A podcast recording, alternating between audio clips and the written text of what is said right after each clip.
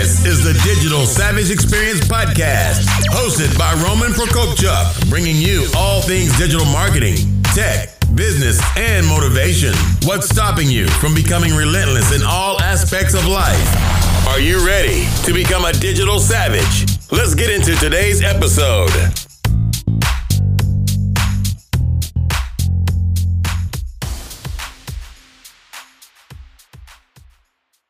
Everyone. This is Roman Prokopchuk, and this is the Digital Savage Experience, episode 16 How to Drive Pharmaceutical Marketing Success.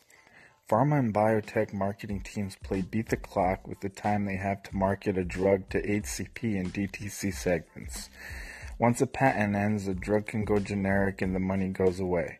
Having worked with many pharmaceutical companies, there are several actions internal marketing teams can take to speed up and increase the potential of campaign success. One of which is adding a permanent digital marketing member to medical, legal, and regulatory teams.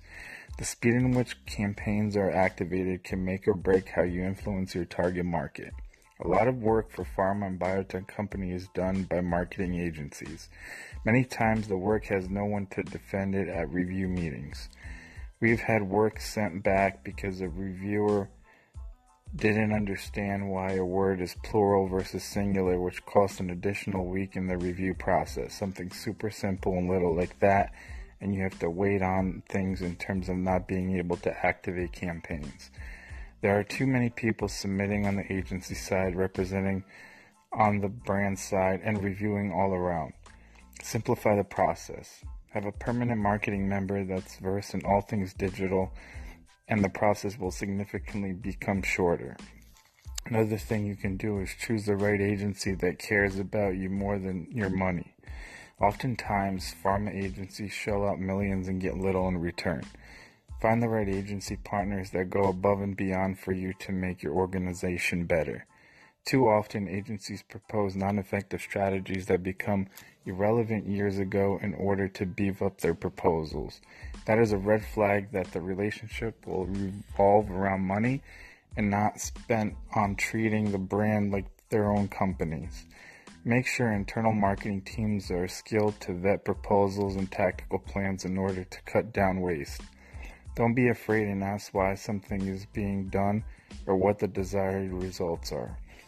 Stop doing tactics that result in waste.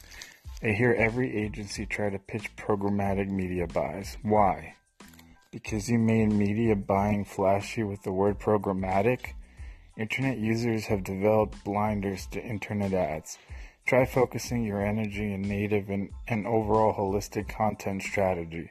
Granted, everyone needs to align with the brand and target audience, but don't be afraid to create long lasting relationships with your target audiences. Don't be afraid to embrace the future. With technology changing every day, it's safe to say there will be plenty of new places to reach healthcare professionals and consumer segments.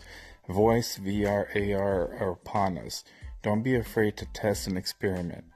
Voice is our current best bet with functionality of voice assistants like Amazon Echo becoming more advanced every month.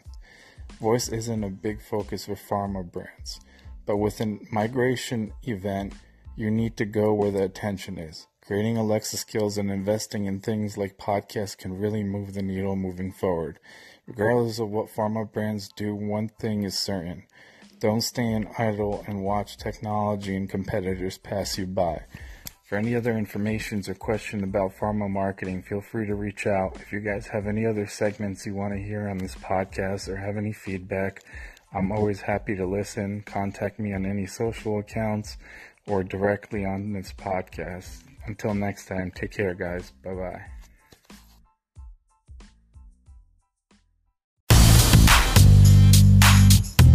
This podcast has been brought to you by Nova Zora Digital. Find out how Nova Zora Digital can help your company grow online. Learn more at novazoradigital.com. Until next time, all you digital savages.